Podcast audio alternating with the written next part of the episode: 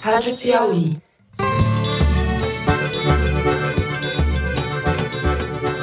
Olá, está começando mais um Foro de Teresina, podcast de política da revista Piauí. Essa interferência política pode levar a relações impróprias entre o diretor-geral, entre os superintendentes, com o presidente da República. Depois de uma semana agitada, em que a gente fez até bloco extra para dar conta do noticiário, estamos de volta. Eu, Fernando de Barros e Silva, na minha casa em São Paulo. Converso mais uma vez com meu amigo José Roberto de Toledo. Opa, Toledo. Opa! E nunca houve nenhum choque meu com o presidente, meu com o chefe da Casa Civil. Qualquer choque que, que achem que aconteceu, os senhores sabem, porque eu sou muito transparente. E com a repórter Malu Gaspar, no Rio de Janeiro. Fala, Malu. Oi, gente. Quem também participa com a gente do programa, como vem acontecendo nas últimas semanas, é o repórter de ciência da Piauí, Bernardo Esteves, também do Rio de Janeiro. Fala, Bernardo. Oi, pessoal. Ultrapassou o número de mortes da China. O Brasil E daí? não vai. Lamento. Quer que faça o quê? Eu sou Messias, mas não faço milagre. Bom, vamos direto aos assuntos. A gente divide o programa dessa semana da seguinte forma: no primeiro bloco, vamos falar ainda das consequências políticas e jurídicas da demissão do ministro Sérgio Moro e agora da suspensão pelo ministro Alexandre de Moraes do STF da indicação do diretor-geral da PF, Alexandre Ramagem. Em seguida, a gente discute a fragilização do ministro da Economia, Paulo Guedes, os rumores de sua demissão e a disputa que ele tem travado com os militares em torno dos planos para a retomada da economia na pós-pandemia. Por fim, no terceiro bloco, a gente fala do avanço cada vez mais dramático da pandemia no Brasil. Essa semana, o país ultrapassou a marca das 5 mil mortes e o número real deve ser muito maior do que esse. É isso, vem com a gente.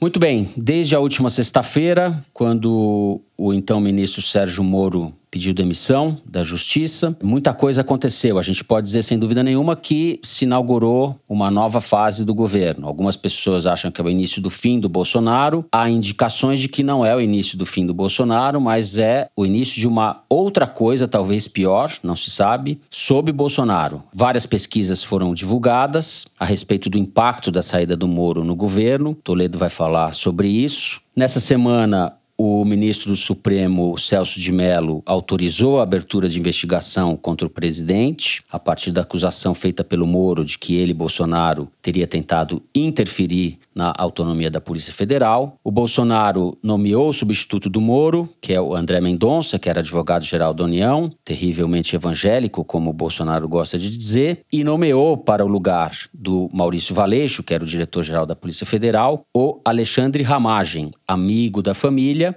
Alexandre Ramagem, no entanto, que não foi confirmado no cargo, porque nesta quarta-feira o ministro do STF, Alexandre de Moraes, suspendeu a nomeação do Alexandre Ramagem. Então nós temos muitas coisas aí, Toledo. Eu não sei por onde você quer começar, talvez pelo impacto da saída do Moro e o futuro político do Bolsonaro. Bom, a saída do Moro deixou o Bolsonaro menor do que ele era. Várias pesquisas, algumas divulgadas, outras não divulgadas, apontam quase todas elas na mesma direção de uma piora na avaliação do governo, uma piora da imagem do Bolsonaro e de uma perda de cacife político dele. A gente não sabe ainda qual o tamanho dessa perda, porque temos vários problemas. O primeiro é que as pesquisas melhores, que são as pesquisas feitas individualmente, que as pessoas, os pesquisadores vão à rua e abordam pessoalmente o entrevistado, não estão sendo feitas, porque estamos em quarentena, então não dá para fazer pesquisa nem domiciliar, nem em ponto de fluxo.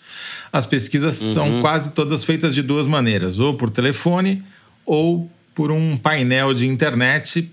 As melhores delas é, têm um aplicativo, conjunto muito grande de, de internautas que tentam representar todas as camadas sociais e você tem um sorteio uhum. ali dentro. Bom, moral da história. Isso impacta no resultado, Isso né? impacta no resultado e, por exemplo, no caso do Datafolha, fica muito ruim você comparar uma pesquisa telefônica como a mais recente, com uma pesquisa feita em ponto de fluxo pessoalmente, como eram uhum. as anteriores. A, a minha interpretação é que o Bolsonaro diminuiu, ainda a gente não sabe como, e nem quanto. Quer dizer, como a gente sabe, ele perdeu os lavajatistas mais ferrenhos, admiradores do Sérgio Moro.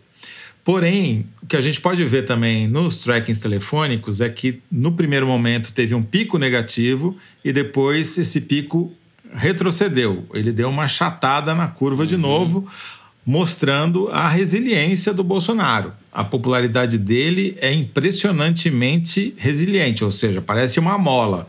Vai, sofre o primeiro impacto, retrocede e depois volta. Dessa vez, talvez não volte ao patamar de um terço que ele tinha eu estou chutando que vai ficar entre 20% e 25% com base nos números que eu estou vendo. Isso você diz a avaliação dele, do governo como um todo, não a avaliação dele na crise. Né? Exatamente. Né? Isso quer dizer, você está avaliando aí que entre um quinto e um quarto da população vai continuar achando o Bolsonaro ótimo e bom. Vai depender, obviamente, então, do cenário contra quem você coloca o Bolsonaro. Se o Moro está na disputa, complica para ele, porque eles vão disputar uma boa parte desse mesmo eleitorado. Se o Moro está fora da disputa, ele volta a ficar um cenário mais aberto, mais uhum. favorável para o Bolsonaro. Enfim, o, o meu ponto é o seguinte: ainda não há na opinião pública uma condição ideal para o Congresso abrir um impeachment. Isso talvez explique o comportamento do Rodrigo Maia, que é um comportamento muito cauteloso, não convocou, uhum. não anunciou que vai convocar Moro para depor, não deu trela para A gente falou CPI. semana passada disso até. Quer dizer, ele é. continua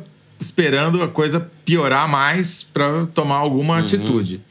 E as coisas estão piorando. Uh, saiu essa semana um, estudo do Imperial College London mostrando que o Brasil vai chegar, muito provavelmente, se não nessa semana, no, no, na próxima, ao segundo lugar em número de mortes, de novas mortes provocadas por SARS-CoV-2, pelo vírus, novo coronavírus, mortes semanais, só atrás dos Estados Unidos. E isso é fruto, obviamente, do, da quarentena que o Bolsonaro sabotou todo o tempo, né? Enquanto ele pôde, continua sabotando. Quer dizer, o efeito uhum. da sabotagem do Bolsonaro aumentou. O Brasil é hoje o país com maior taxa de transmissão de SARS-CoV no mundo, segundo o Imperial College. Cada uhum. brasileiro passa para quase três outros brasileiros o vírus. Sinal de que a quarentena é burra, mal coordenada e mal feita.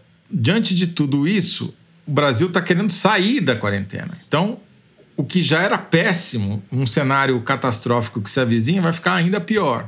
E vamos falar disso nos próximos blocos. Exatamente, mas o que eu quero dizer com isso é que a situação para o Bolsonaro vai piorar também do ponto de vista das mortes. Agora, é incrível, mas por enquanto a popularidade dele não foi afetada por essas mortes. Precisa ver é qual é o limite. É, precisa matar quantos para a população se dar conta e deixar de apoiá-lo. Hum. Talvez não seja, não haja número de mortes suficientes para isso. O que eu acho é que a economia vai, vai, vai uhum. ser a pá de cal, mas isso a gente vai falar no outro bloco. Malu, você tem informações aí sobre a confusão em relação à nomeação e desnomeação ou veto do Supremo ao nome do Alexandre Ramagem, que era o diretor-geral da ABIN, da Agência Brasileira de Inteligência, foi nomeado pelo Bolsonaro e foi vetado pelo Alexandre de Moraes. A gente está com isso tudo em suspenso. Esquecemos até que o novo ministro da Justiça já foi nomeado, né, Esquecemos nada. O cargo de diretor-geral ficou mais importante, né? O, o Ramagem, pelas circunstâncias, parecia que era o Ramagem que estava ocupando o lugar do Moro, pelo significado político e pelo gesto que o Bolsonaro, pela sinalização que o Bolsonaro estava fazendo com essa nomeação. Bom, já que você está falando em símbolo, é, eu quero puxar aqui a memória do pessoal para o seguinte: desde a semana passada, quando eu assisti a coletiva do Moro e depois o pronunciamento do Bolsonaro, eu venho tendo um déjà vu, que na verdade tem a ver com essa história de símbolo. Várias vezes eu pensei no caso do Bessias, que é o famoso assessor da Dilma, que ela citava no grampo divulgado lá com autorização de quem? Do Sérgio Moro, no dia em que a Dilma nomeou Lula ministro, já nos estertores, ali em reta final do governo. Mas eu não usei isso no comentário aquele dia, porque me pareceu que as duas situações tinham algumas diferenças importantes, uhum. embora todas tivessem uhum. sido provocadas pelo Moro. Mas agora Para começar, não, tão, não estavam claras as consequências da saída do Moro para o governo, continuam não estando, como o Toledo apontou. Mas hoje, ao saber que o ministro Alexandre de Moraes suspendeu por liminar a posse do Ramagem, eu novamente lembrei do Bessias. Eu acho que hoje o Bolsonaro teve o seu lance Bessias e o Ramagem é o Bessias do Bolsonaro. O Ramagem seria o Lula do Bolsonaro, né? Por quê? Porque na época, depois da divulgação daquele áudio, o ministro do STF, o Gilmar Mendes, suspendeu a nomeação do Lula por desvio de finalidade, argumentando que a nomeação tinha como objetivo não interesse público, sim interesse pessoal do presidente da República, artigo 37 da Constituição. Hoje, o Alexandre de Moraes suspendeu a nomeação do Ramage pelo mesmo princípio, até o mesmo artigo da Constituição. Então, a novela está seguindo aí um roteiro parecido, com o pivô, inclusive, sendo o mesmo, que é o Sérgio Moro. Dá para dizer que o destino do Bolsonaro vai ser o mesmo da Dilma? Concordo que não, né? Apesar das semelhanças, o jogo hoje é diferente, né? Primeiro que o, o presidente tem uma popularidade ainda maior é, do que a Dilma tinha naquela época, ela estava com 8%, do 9% de ótimo bom, é, conforme a pesquisa, e ele tem esses 20 e poucos aí que o Toledo tá, comentou na fala dele. Mas tem mais, ele tem espaço ainda para negociar com o Congresso, especificamente com o Centrão, e está fazendo gestos para o Supremo. Inclusive, você falou aí do ministro André Mendonça, acho que é importante a gente notar, todo mundo que assistiu a posse é, pôde ver, que havia dois ministros do Supremo ali na frente, no palco, nas cadeiras de honra, que eram Gilmar Mendes e o Dias Toffoli, que na verdade é o grande padrinho político do novo ministro da Justiça, o presidente do Supremo, é, José Dias Toffoli. E por causa disso, a piada lá em Brasília hoje é que o Supremo passou na frente do Centrão e nomeou dois ministros hoje, o ministro da Justiça e o advogado-geral da União. E que o Centrão está com ciúmes, é a piada em Brasília. E aí, assim, o novo ministro fez aí um uhum. discurso de vassalagem para o presidente da República, chamou ele de profeta, disse que vai vai segui-lo, homenageou o Jorge Oliveira, que é o ministro que seria o escolhido no seu discurso, que é um membro ali da cozinha, um agregado da família Bolsonaro.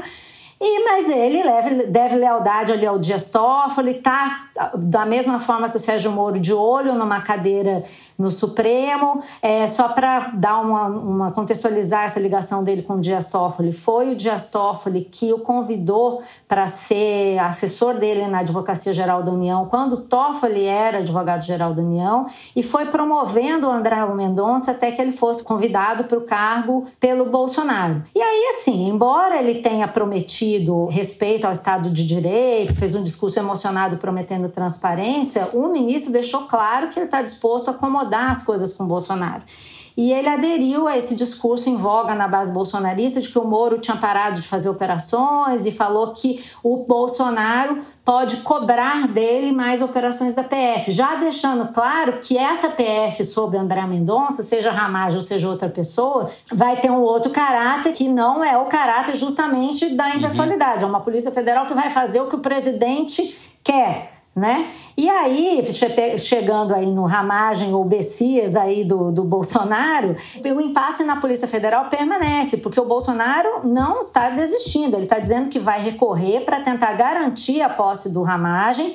Eu acho, aposto aqui, é, posso estar errada, uhum. mas eu acho que o mais provável é ele não recorrer eu acho que ele está ganhando um tempo aí para encontrar um nome alternativo, uma saída honrosa, embora ele queira, sim, ele quer afrontar o STF. Eu não sei se ele tem cacife para isso, né? Viu, gente? Bem que a gente disse, Bolsonaro continua bancando a briga com o STF.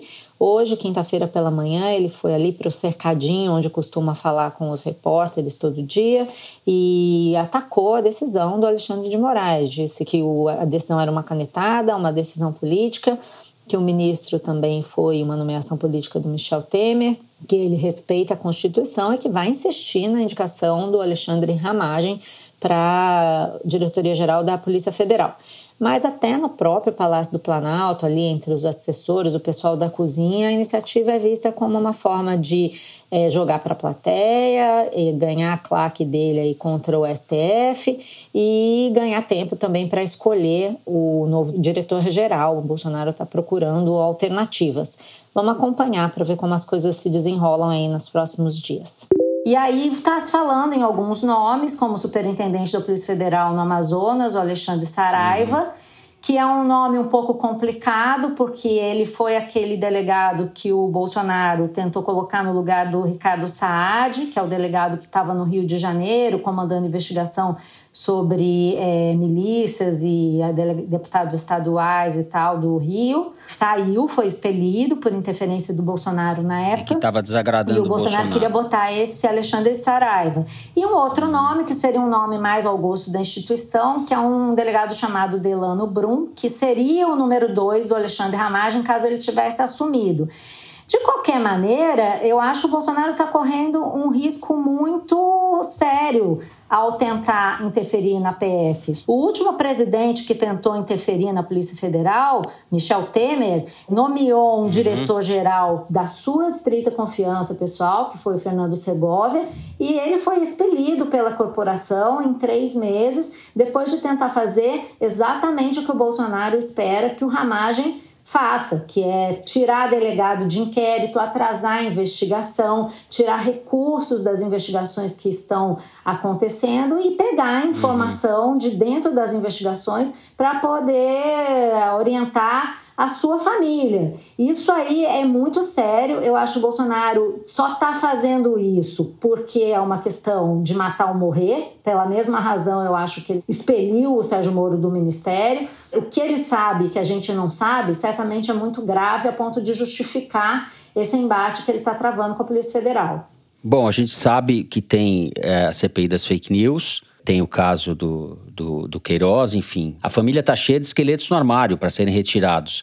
E como você falou, mexer com a Polícia Federal é uma jogada muito, muito arriscada. E a Polícia Federal, parte dela deu indicações de que não, não iria aceitar esse tipo de tutela, digamos assim, e de é, degradação das finalidades da instituição. Tem gente não séria lá Não vai aceitar. Eu, tenho, eu então... falei com ex-diretores da PF, eu falei com delegados da Lava Jato, eu falei com delegados que não são uhum. da Lava Jato, eles não vão aceitar. O Segovia foi expelido, sofreu insubordinação e teve que sair. Vai uhum. acontecer uhum. parecido, sem contar vazamento de investigação é. contra o Bolsonaro. Ao mesmo tempo, eu vejo nesse governo uma tentativa de fazer uma espécie de polícia política, né? Em torno da BIM, o general Heleno, com esse ramagem que era o diretor da BIM, tal do gabinete do ódio, a inteligência militar com quem o Bolsonaro diz que conversa diretamente, enfim, existe na cabeça do Bolsonaro e ali no Palácio do Planalto uma visão do que devam ser as forças de segurança, repressão e investigação que não tem nada de republicano, que é uma coisa que remete ao período da ditadura, que remete a coisas muito ruins.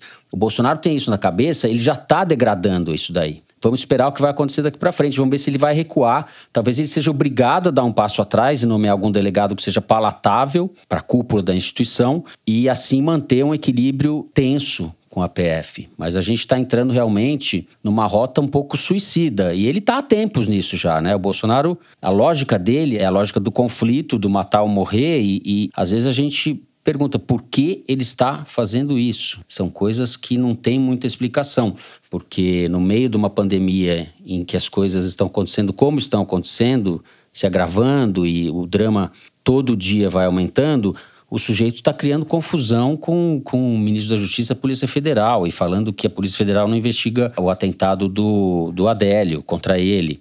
Fernando, o que eu acho é que o Bolsonaro está agora numa fase da mão para a boca ele tem que ganhar a sobrevivência dele no dia seguinte, na semana seguinte. Ele não tem planejamento. E inteligência militar, todo mundo sabe, é um oxímoro, né? uma impossibilidade. É, o que me parece é que ele está agora numa fase modo sobrevivência. Ele tem que garantir que ele vai estar no jogo amanhã. Ele só pensa nisso, é uma visão de curtíssimo prazo. Então, se ele precisar cometer uma barbaridade, como as muitas que ele tem cometido nos últimos dias, ele vai cometer. Se ele é o cara que fala, chega em 5 mil mortes, ele fala, é, vou, vou, falar o quê? Vou fazer o quê? Quer dizer, ele não sabe o que ele está fazendo lá. O Idaí, e que já tinha falado o Idaí para o diretor da PF também, né? Vai nomear amigo de ele, quem? Ele é um ser humano desprovido de qualquer capacidade de empatia por outro ser humano. Talvez é, não tenha empatia nem sequer por animais é, irracionais, que seria a coisa mais próxima dele. Mas o que me parece hoje é, mais grave é que esse modo sobrevivência que ele entrou, então faço acordo com Roberto Jefferson, com Valdemar Costa Neto, tento dar um. pega moleque no Celso de Mello, vou enganar o Supremo, vou enganar o Congresso. Isso daí não tem como terminar bem no, no, médio prazo, tá certo? A questão que eu vejo aí é que a gente não sabe os prazos, a gente não sabe se ele consegue nessa coisa de mão para boca, de sobrevivência, se estender a tragicomédia até o ano que vem, daí troca o Rodrigo Maia, Sim. aí entra o Centrão, enfim. Troca o, presidente, é, ministro do Supremo. Eu, eu, só quero terminar provocando mais uma vez os Faria Limers, quer dizer. Quem acha amigos. que é possível você ter estabilidade econômica com essa laia de políticos não entende nada de política uhum. e não devia estar ali administrando o dinheiro dos outros, porque vai perdê-lo. Uhum. Mas, ao mesmo tempo, como você falou no começo, ele ainda mantém uma sustentação popular nessa faixa de 20, 25, entre 20 e 30, que é surpreendente. E isso obriga o Congresso ou induz o Congresso a ser muito cauteloso. Não há clima para impeachment no Congresso ainda, por isso que o Rodrigo Maia está ganhando tempo. A gente está numa situação em que a rua virou do Bolsonaro. Ele sequestrou a rua, né? Porque ir para a rua é uma delinquência. Só que quem vai para a rua? O, o povão, coitado, e esses delinquentes que fazem carreata, etc. Então a rua contra o Bolsonaro é panelaço na janela. Só fazer uma observação, que acho que realmente sequestrou a rua e esse processo está muito tumultuado, mas é, a gente não deve desprezar o desenrolar dessa trama que está rolando desde a sexta-feira passada até hoje, porque você tem dois inquéritos investigando o Bolsonaro. Um é o Celso de Mello, com as acusações do Sérgio Moro, e tem o um inquérito do Alexandre de Moraes, das fake news, que também está atrás do Carlos Bolsonaro e do grupo deles que pratica fake news. E só para vocês entenderem aqui que o Bolsonaro está disposto e que tipo uhum. de iniciativa ele pretende fazer, que aumenta o risco, aumenta a temperatura, aumenta também o tombo, a derrota, caso ele, ele perca essa guerra, nós estamos falando de um delegado que era o que comandaria a famosa BIM paralela, um gabinete que ele queria fazer no terceiro andar do Palácio do Planalto, do lado do gabinete do presidente, para grampear pessoas e fazer dossiês. Exato. Esse polícia política. É polícia política e com um delegado que, embora tenha uma fama de ser competente e tal, tem um histórico de relações com políticos em Roraima, onde ele atuou, que inclui acusações de ele ser, em 2010, por exemplo, ele foi acusado, tem reportagens da época, de ser leniente numa investigação contra o governador de Roraima por deixar de investigar o governador de Roraima uhum. por desvio de recursos em troca da nomeação da atual mulher dele, que é delegada da Polícia Civil, na verdade, em troca de uma decisão do Estado de liberar uma indenização para ela. Então, é uma pessoa que é conhecido por uhum. fazer o que o chefe manda e tem essa, essa disposição. Então, é isso que o Bolsonaro quer. Não acho que isso é trivial. E acho que isso pode acabar, é um dos fatos que pode ameaçar o governo dele daqui para diante, porque ele não está disposto a ceder nem a recuar. Nada de trivial, a gente vem indo numa escalada de descalabros. E com isso, eu vou encerrando o primeiro bloco já atrasado. A direção me diz, a gente se animou aqui. Vamos agora para o segundo bloco discutir a economia no país de Bolsonaro. Vem com a gente.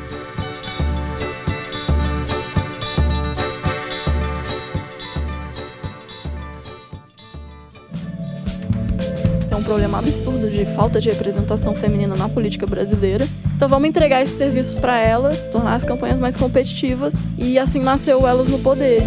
Além de gostar de futebol, eu quis me envolver na questão do Verdonas, né? Porque eu sou super justiceira e defensora dos frascos e comprimidos.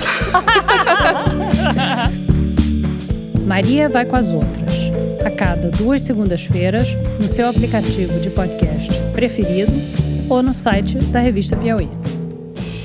Muito bem. Desde a semana passada, com a saída de Sérgio Moro do Ministério da Justiça, havia rumores, ou cresceram os rumores, de que o Paulo Guedes poderia ser o próximo a pular do bar. Isso porque a agenda econômica virou um campo de batalha entre ele e os militares, a cena da apresentação do plano de recuperação da economia pós-pandemia sem a presença do Paulo Guedes repercutiu muito, a posição dele ficou muito fragilizada. O presidente Jair Bolsonaro, nessa semana, fez um gesto para o Paulo Guedes, dizendo que é ele quem manda na economia, pode ser um abraço da morte. O fato é que a situação está mal parada nessa área. Malu, para onde é que o barco vai andar? Qual é a sua apuração sobre isso? Bom, por enquanto, é como você definiu, tá mal parada, mas vai continuar mal parada. É, a fala ali que a gente acompanhou do Paulo Guedes e do Bolsonaro no início da semana ali na cerquinha do Palácio do Alvorada, com uhum. o presidente prestigiando ele, ele também dizendo que o presidente é um homem firme, que sabe o que quer, funcionou como um sinal para os militares de que não é hora de abrir mão de mais um ministro forte. Então, eu falei com gente lá no palácio essa semana que falou: ó, vamos ficar quieto, assessores dos ministros militares dizendo que eles encolheram os flaps e vão ficar quietos, esperando um momento mais propício de voltar a essa agenda que eles têm defendido, que seria a edição de um grande plano de desenvolvimento nacional, que a gente chamou aí de PAC do Bolsonaro na semana passada, né? Isso levou a um certo respiro, o mercado financeiro comemorou, achando que o Paulo Guedes se recuperou e o próprio Paulo Guedes está se comportando nas internas ali como quem está se sentindo vitorioso. Mas é claro que essa é uma situação temporária, uhum. porque, primeiro, a agenda que o Paulo Guedes defende é diferente da do próprio presidente da República. A gente sempre é importante lembrar que o ministro da Fazenda é um subordinado do presidente da República e o presidente da República já deixou claro que a carta branca dele vai só até o segundo parágrafo. E a gente sabe que o presidente está de olho nas redes sociais e na popularidade dele. Assim que a crise acabar e ficar claro que a economia brasileira está tendo um baque muito, muito forte, isso pode voltar. Basta alguém uhum. dizer para ele que é preciso botar, sei lá quantos dinheiros na infraestrutura e do BNDES, não sei o quê, que é capaz dele fazer um novo plano aí de subsídio a grandes empresas. O Bolsonaro ele não tem uma formação sólida em economia. Ele não sabe o que ele quer. A gente está vendo não, nem que ele sólida não tem nem líquida. Ele não tem formação nenhuma. Nenhuma formação. Ele é. é um cara que confia em achismos. Então falaram para ele que era bom fazer esse plano de desenvolvimento. Aí o que eu soube é que o Paulo Guedes na segunda-feira chegou e falou assim: tudo bem, mas quem gasta sou eu e da onde vai sair o dinheiro? E fica nisso, entendeu? A coisa no uhum. governo. E esse eu acho que é o real problema do Paulo Guedes com militares, com o Bolsonaro e no médio para o longo prazo, com a própria vida real, é que ele fala muito, mas ele não tem um plano. Quando a crise do corona começou, ele estava defendendo as reformas, mas não tinha enviado nenhuma proposta para o Congresso, nem de reforma administrativa, nem a tributária. Falou em arrecadar um trilhão com privatizações, continua falando, mas não arrecadou, arrecadou um décimo disso. Falou em abertura comercial, mas o Brasil patina no fechamento de acordos que sejam relevantes mesmo para o nosso comércio internacional, que é o que vai importar cada vez mais. O Paulo Guedes não entrega e isso vai cobrar uma fatura. Então ele ganhou um tempo, o Bolsonaro está avaliando a situação, mas ele não está nem pouco garantido no cargo e eu acho que essa vai ser uma situação. Agora que o Moro saiu da frente, Mandetta saiu da frente, o Paulo Guedes está na linha de tiro. Ele não saiu da linha de tiro. Toledo. Tem dois mundos. O mundo fictício da Faria Lima, onde a bolsa sobe, as tensões políticas estão aliviadas, segundo a XP, e tem o mundo real, onde 5 milhões de pessoas já estão ou desempregadas ou no mínimo desocupadas, foram colocadas tipo a van para uma demissão sem ser demissão. Você só suspende o contrato de trabalho, que é uma das maravilhas que advindas da nova reforma trabalhista. Você tem uma queda sem precedente da atividade industrial está com o menor nível de aquecimento dos últimos 10 anos e só não está mais do que 10 anos, porque o índice só tem 10 anos. A queda foi de 16 pontos, que é uma queda que nunca houve antes, e nenhuma perspectiva de melhora. Existe a ilusão de que, com a suspensão da quarentena, no caso do estado de São Paulo, prevista para o próximo dia 11 de maio, a atividade vai retomar, mas isso é outra miragem típica da Faria Lima porque essa suspensão não vai durar muito tempo. Então, muito provavelmente a gente vai ficar nesse indo e vindo, nesse par e anda, e a economia não consegue resistir a um cenário em que você não consegue sustentar suas expectativas, você não consegue ter expectativas positivas, porque você não sabe o que vai acontecer. Se você não tem um mínimo de previsibilidade, ninguém investe, uhum. ninguém compra. Logo, o que o Paulo Guedes fala ou deixa de fazer é absolutamente irrelevante para o futuro da economia, consequentemente, o futuro político do Bolsonaro. Pelo que eu tenho visto nas pesquisas, o Moro não vai matar o Bolsonaro. Conseguiu uhum. machucar uma perna, mas não derrubou. O certo. Mandetta foi irrelevante quase para a popularidade do Bolsonaro, mas a economia vai matar o Bolsonaro é uma boa avaliação. O, a verdade é que o Paulo Guedes foi preparado a vida inteira, ou se preparou a vida inteira para uma coisa, e agora ele tem que enfrentar a realidade que não tem nada a ver com o que ele se preparou. Ele estudou em Chicago, fez estágio lá com o Pinochet, no Chile, na Universidade do Chile. E agora veio para o Bolsonaro para fazer um programa ultraliberal e a realidade está é, literalmente afogando ele, né? Ele está tragado por um tsunami e ele não sabe o que fazer agora. Não, acho que não é nem a coisa de Chicago, porque até mesmo os economistas liberais de Chicago defendem uhum. a renda Sim. básica emergencial. A questão é que ele, como o Toledo falou, ele não tem um plano para enfrentar essa crise. E agora, cada vez mais, o Bolsonaro vai estar tá emparedado entre grupos de empresário que têm uma demanda muito diferente dessa demanda da Faria Lima que o Toledo está citando, que, em, em resumo, bem grosso modo, é uma demanda por menos gastos. Você tem presidente chamando para conversar os empresários que compõem o núcleo duro de empresários bolsonaristas agora, nesses próximos dias, que são esses caras tipo o dono da Van, o Maionig, dono da Tecnis, o Sebastião Bonfim, dono da Centauro, esse pessoal que apoiou ele na campanha de um lado, que certamente vai pedir um plano de combate com mais subsídios ou com mais dinheiro público para socorrer as empresas, e do outro lado você tem a Fiesp e o Paulo Scaff, que são uma extensão empresarial do Centrão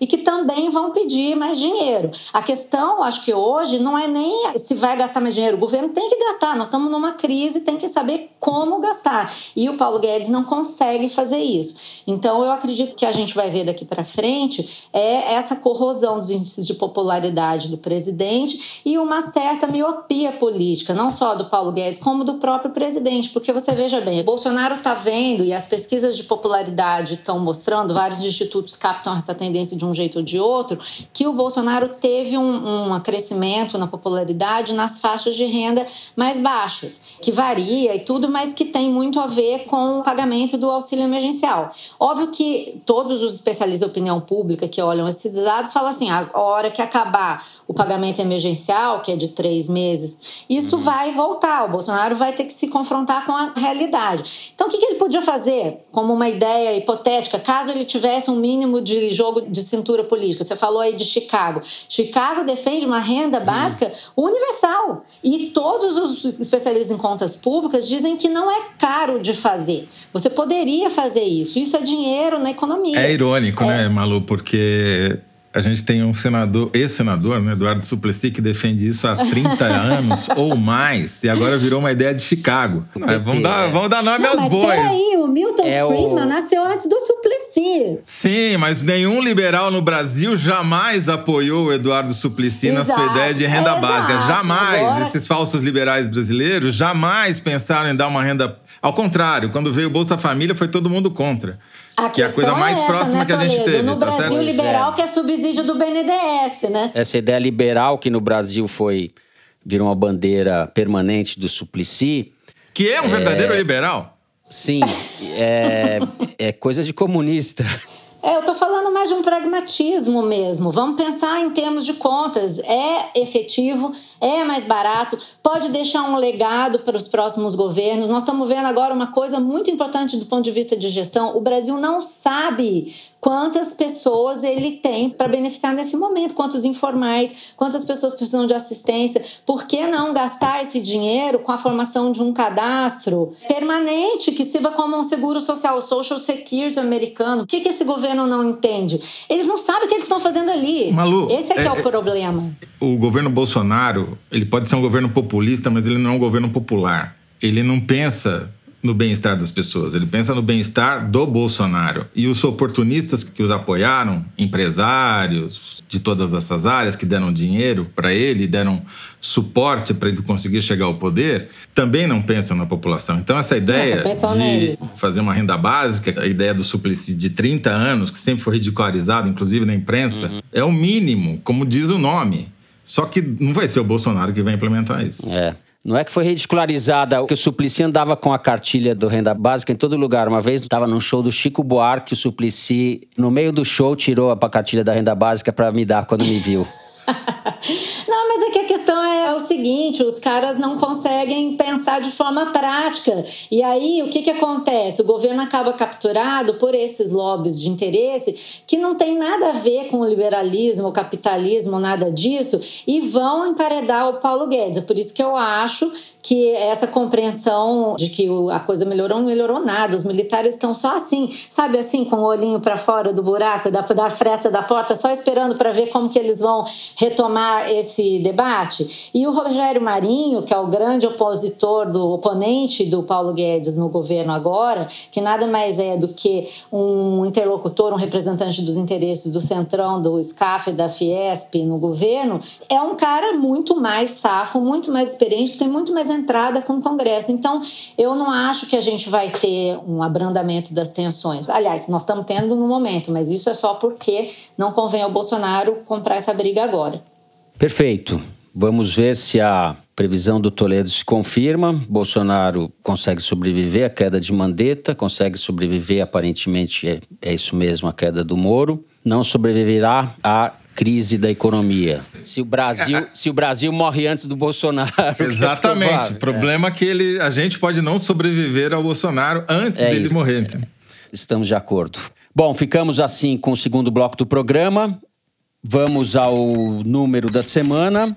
O Luiz Maza, nosso diretor, vai ler para a gente um número que é tirado da seção Igualdades do site da Piauí. Pode falar, Luiz. Então, Fernando, o número dessa semana é 350 mil. Esse é o número de trabalhadores de bares e restaurantes que foram demitidos no Brasil só até o começo do mês de abril, para a gente ter uma ideia. A previsão do setor é de que isso pode chegar até um milhão de demissões nas próximas semanas.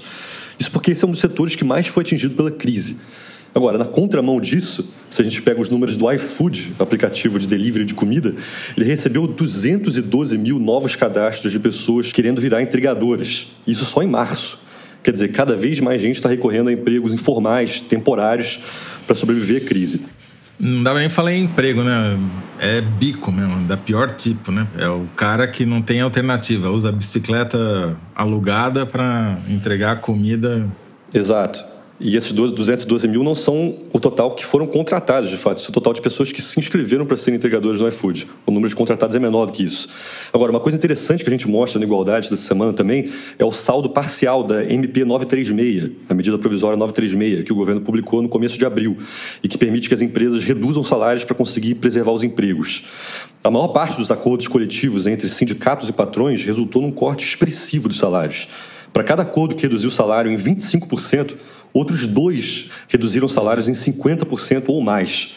Isso não leva em conta os acordos individuais, que também são permitidos pela MP e que têm se proliferado cada vez mais.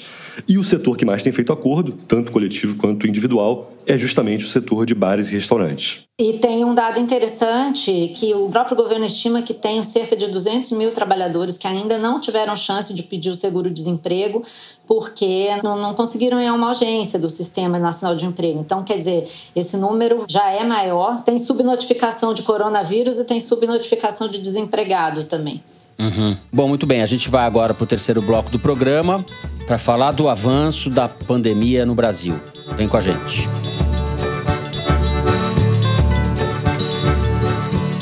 Muito bem, nesta terça-feira, segundo os dados oficiais, mais de 3 milhões de pessoas no mundo todo já foram diagnosticadas com o coronavírus. Os Estados Unidos continuam liderando e vão liderar com mais de um milhão de infectados. Abaixo dos Estados Unidos, a Espanha, com 230 mil, Itália com 201 mil.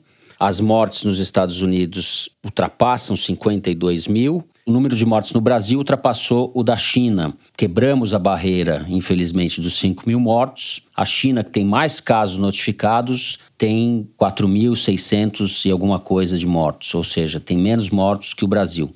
Considerando que há uma gigantesca subnotificação no Brasil, o quadro não é nada bom. A gente vai ter aí pelas próximas semanas notícias muito tristes. Eu queria saber de você se dá para dimensionar isso. É, Fernando, o Brasil finalmente chegou entre os 10 mais em número de mortes, né? A gente parece estar fazendo uma corrida de recuperação, hum. né? Começamos bem discretos nas estatísticas lá atrás, agora a gente finalmente aparece entre os primeiros e a tendência é que isso piore nas próximas semanas, porque se a gente for ver, a, a, o ritmo de crescimento da curva do número de mortos no Brasil só faz se intensificar.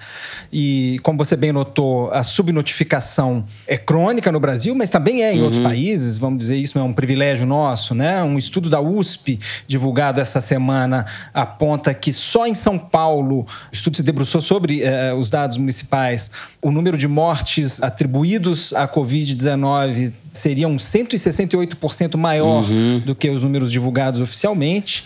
Em outros países também temos isso. Um estudo Desculpa te interromper, pelo... é um estudo do Paulo Lotufo, epidemiologista da USP, né? Da USP. Mas em outros isso. estados a situação é ainda mais grave. O Jornal Nacional dessa semana, nessa terça-feira, fez uma reportagem sobre os cartórios brasileiros, mostrando que subiu muito uhum. o número de mortes por síndrome respiratória aguda grave. Mas esses casos não são notificados como Covid. Aí também você tem um elemento de subnotificação. Isso, pega o caso de Manaus, né, onde a situação está crônica, eles estão não tem caixão para tantos mortos, é né? Horrível, o estoque de é. caixões vai, é, vai saturar. Eles estão mandando trazer caixões por avião uhum. de outros lugares. Pernambuco também. A gente tem alguns, é, é, os estados mais preocupantes são Pernambuco, Ceará, Maranhão, Amazonas, Rio de Janeiro, São Paulo, são alguns dos estados que motivam mais preocupação entre as autoridades de saúde pública. Esses que eu citei estão entre aqueles com maior saturação dos leitos de UTI e a gente está entrando realmente na fase mais crítica as próximas semanas devem trazer mais más notícias, infelizmente. Em contraste com isso, a gente tem países da Europa que viveram esse momento algumas semanas atrás, estão começando a planejar a sua saída da quarentena. Obviamente, vai depender muito da disponibilidade de leitos nas UTIs e também do rastreamento dos casos feitos com testagem extensiva. A Itália, a Alemanha, a França estão falando nisso. A Espanha divulgou essa semana um plano de saída da quarentena que não tem datas muito rígidas, mas que tem quatro fases que podem se estender por até oito semanas, ou seja. Estão tentando, né, Bernardo, mas ainda não está muito claro como é que vai ser, é isso. É isso. Tem cientistas chineses que apostam que o coronavírus vai ser um vírus que vai continuar conosco. A gente não vai conseguir erradicar esse vírus. Vamos ter novas ondas, talvez ainda esse ano, no ano que vem. Ou seja, é uma realidade que veio para ficar. E aí isso reforça a importância, um, da gente ficar em casa. E dois, torcer para a chegada da vacina. A Pfizer, a farmacêutica, anunciou uma vacina emergencial. Poderia estar pronta para aplicação no outono do hemisfério norte, nossa primavera aqui, né? Que vai de fim de setembro a fim de dezembro. A gente falou em outros programas de um passaporte de imunidade, né, cuja existência é muito contestada, justamente, a gente não sabe nada sobre a imunidade desse vírus, mas o verdadeiro passaporte de imunidade seria realmente a carteira de vacinação, uma vez que a gente contar com uma vacina comercialmente disponível. A gente tem data marcada no estado de São Paulo para sair da quarentena, dia 11 de maio, segunda-feira. Dia 10, domingo é o último dia. Na prática, a quarentena já está se esvaindo aos poucos. O momento em que está programado para São Paulo sair da quarentena é provavelmente o pior momento possível para São Paulo sair da quarentena.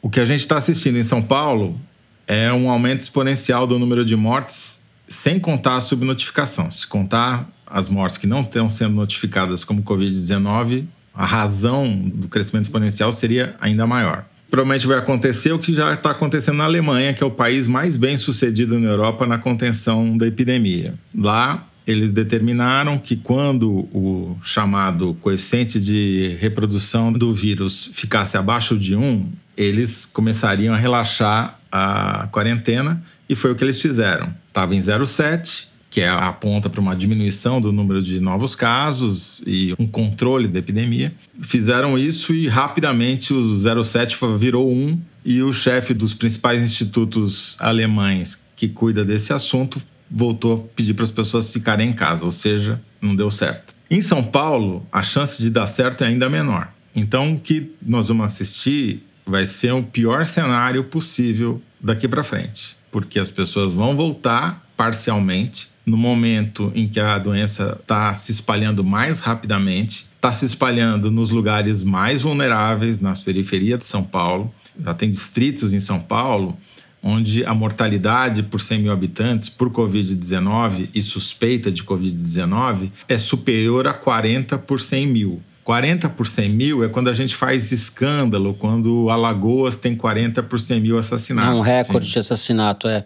A Brasilândia, que é na região norte de São Paulo, é onde houve o maior crescimento, pelo menos. É, a Brasilândia tem um número absoluto grande porque é um distrito muito populoso, mas você tem distritos menores, tipo Paris, no Uhum. centro da cidade, perto da Zona Leste, que tem taxas acima de 40. Você tem até Alto de Pinheiros, que é um bairro de classe alta, tá com acima de 40 a mortalidade. Então, há uma ilusão de que porque os hospitais da classe A viram diminuir a ocupação das suas UTIs com pacientes de Covid-19, de que a doença está indo embora. É uma bobagem. A ocupação nas UTIs nas periferias da cidade aqui do Paquembu, no meu lado, estava se aproximando de 100%. E quando ela chega em 100%, a mortalidade multiplica, porque não são mais apenas os mortos por Covid-19, são os mortos por todos os outros problemas de saúde, acidentes, câncer, infarto, que começam a morrer sem assistência. E daí multiplica por 4 o número de mortes. E daí a gente não vai ter mais o instrumento da quarentena, porque ele já vai estar desgastado. Porque o problema da quarentena é que quando ela funciona, ninguém dá valor. Fala, pô, mas eu tô em quarentena, mas olha lá, não tem ninguém na UTI. Claro, não tem ninguém na UTI porque você está em quarentena. O problema é que a gente fez a quarentena de um jeito errado. Você não precisa colocar São Paulo em quarentena no mesmo momento que você coloca Trizidela do Vale em quarentena no interior do Maranhão. Porque o risco de chegar em Trizidela do Vale é muito posterior. A China não fez quarentena nacional. A China fez quarentena em Wuhan, depois em Hubei, depois nas cidades tem hub de transporte, Uhum. principalmente de avião. Aqui não, aqui como não tem plano nenhum, não tem governo, Mandetta também não mandava nada, apesar do nome, desculpa o trocadilho, o Bolsonaro não quer saber de nada e, e os governadores se desesperaram, mandaram parar tudo, mas ninguém fez plano nenhum. Não fizeram plano para fazer a quarentena e o plano que eles fizeram para sair também não é um plano. Se essa é uma corrida, nós temos grande chance de ganhar. Toledo, você falou do, de São Paulo e do exemplo da Alemanha, que no Rio de Janeiro a quarentena estava prevista para terminar agora no final da semana e já foi prorrogada pelo Crivella até o dia 15 de maio. Então eu também não sei se dá para a gente cravar que a quarentena acaba em São Paulo dia 10, porque você tem mais, sei lá, 10 dias de drama É bem para ser, possível, entendeu? é bem Acho que a coisa possível. vai sendo vai sendo prorrogada. Aqui no Uhum. Rio a gente está vendo os cemitérios, é uma cena muito impressionante. Os cemitérios estão fazendo obras de ampliação para poder incluir novas gavetas e novas sepulturas para as pessoas que vão morrer de coronavírus. Eu concordo com você, até uma coisa que chama atenção é justamente esse ministro Nelson Tait, que prometeu apresentar um plano na semana passada, disse que essa semana apresentaria um plano de saída, e ele não consegue articular uma frase que faça sentido, sequer um plano. E ele tem demonstrado com desconhecer completamente, até mesmo os sistemas do próprio Ministério da Saúde de registro da quantidade de leitos. Ele não sabe nem o que é um boletim epidemiológico. Esse é rapaz. impressionante. É, é, coitado, é, na cena lá do que o Bolsonaro reagiu, o pronunciamento do Bolsonaro em reação ao Moro, ele estava lá no fundo, virou meme na internet porque ele revirava os olhos, tava, parecia que ele estava precisando de ajuda. Ele virou uma metáfora involuntária do comportamento do Bolsonaro e do governo Bolsonaro a respeito da pandemia, né? Então, isso empurra as pessoas para uma insegurança quanto ao que vai ser o dia seguinte. Sim. O Dória está querendo sair, tirar o São Paulo da quarentena, mas se ele, como tem dito, segue a ciência, é muito provável que daqui a uma semana ele mude de ideia, porque, como vocês mesmos estão falando, É muito provável, mas é isso que o Toledo está falando, que a coisa vai sendo feita na, na base do, é, exatamente. do Eu tô só improviso, da, e lembrando da- que no Rio isso já aconteceu, entendeu? O problema, Malu, é o seguinte: a gente planejou o desastre. A gente fez tudo errado. É, exatamente. A gente, em vez de É. planejar a solução, a gente planejou o problema. A gente fez absolutamente tudo errado. A gente não tem quem organize as coisas. Eu repito, Uhum. a gente corre sério risco de ganhar essa corrida. De E a mortes. gente vai descobrir que a saúde e a economia não são excludentes, né? Nós vamos descobrir da pior forma que teria óbvio. sido muito melhor ter planejado isso. Né? Bernardo. Eu quero só reforçar o argumento do Toledo de como é irreal São Paulo está falando em sair da quarentena agora. Esses países que estão planejando de forma mais séria a saída da quarentena, vou pegar o caso da Espanha de novo. A Espanha hoje está falando em sair da quarentena com 300 mortes por dia. Algumas semanas atrás esse número era da ordem de mil. E no Brasil os casos estão subindo e vão subir mais. Eu não gosto nem de pensar. O número de mortes total no Brasil até agora é de 5 mil, com um número diário da ordem de 500. Eu não gosto nem de pensar em quais vão ser esses números na próxima edição do programa e daqui a duas semanas. É muito cedo para a gente está falando em, em, em, sair da quarentena, infelizmente. Está todo mundo impaciente, angustiado, é normal. E eu quero reforçar também o, o recorte social da doença que o Toledo falou. Pretos e pardos representam hoje 37% das hospitalizações e 45% das mortes. Isso é um número bem maior do que era duas semanas atrás. Duas semanas atrás eram 23% das hospitalizações e 33% das mortes. Portanto, a gente vem falando isso desde o começo. Certo. Essa é uma doença que vai pegar mais as populações mais humildes. Uma coisa que me chamou a atenção nesses últimos dias na televisão são as filas para as pessoas irem pegar benefício, porque as pessoas estão com fome, não têm emprego, e as pessoas aglomeradas em vários lugares, mas aglomeradas. Era uma cena assim, é impossível que a pessoa não se contamine ali, entendeu? Então você tem uma situação fora de controle. Não existe quarentena na prática, não existe testagem, os leitos hospitalares estão em vários lugares do país quase saturados não houve planejamento, o presidente da República está brincando de trocar ministro da Justiça, falando de outras coisas.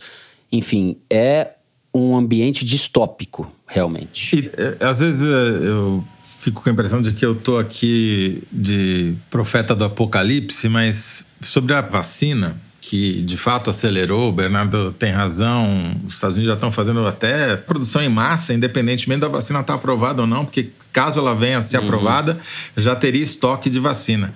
Mas tem uma coisa ainda mais perversa, que é o seguinte: quem se acha que os Estados Unidos vão vacinar primeiro? A população deles ou os amigos do Bolsonaro? Uhum. A gente mencionou na semana passada que há médicos que estão fazendo telemedicina, não podem atender os pacientes e que uma das medidas que eles usaram, alguns dos recursos desesperados que usaram para tentar ter um quadro um pouco mais preciso sobre a situação de quem eles estão consultando, eles recomendavam usar um aplicativo de celular que media a oxigenação do sangue.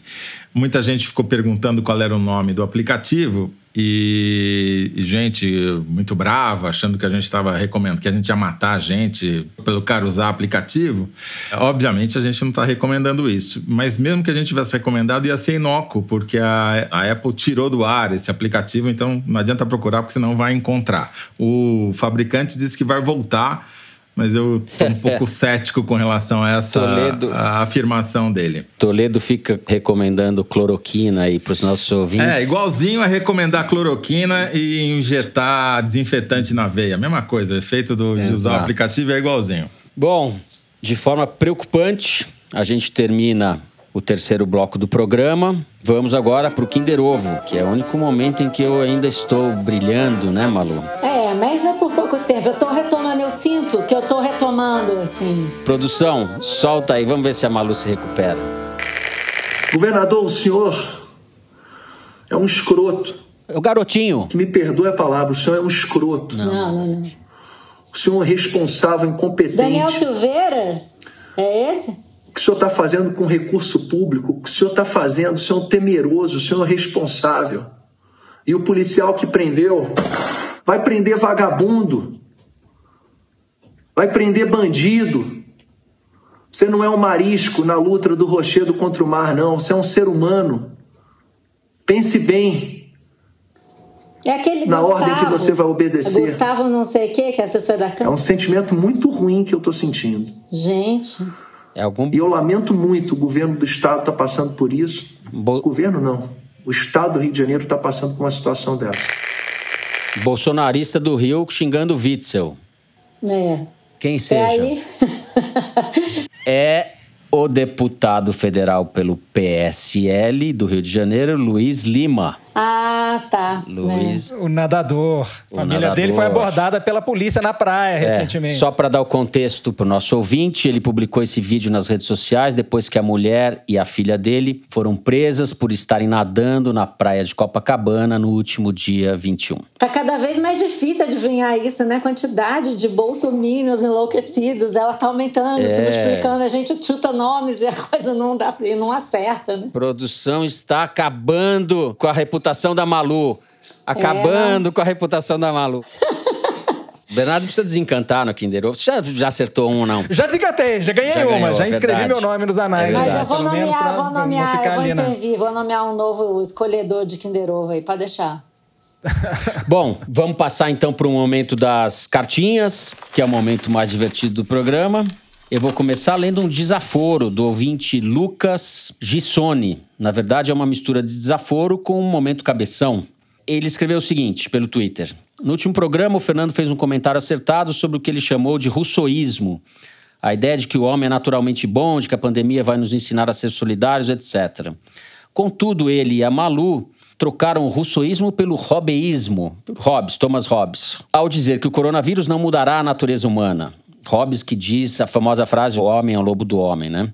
Ambos são lados da mesma Robsonada. Pode-se dizer que a natureza humana é bípede mamífera, mas não que ela seja má, pela mesma razão que a natureza do coronavírus não é. Esse pensamento falsifica a história e naturaliza fenômenos sociais. Tá certo o Lucas?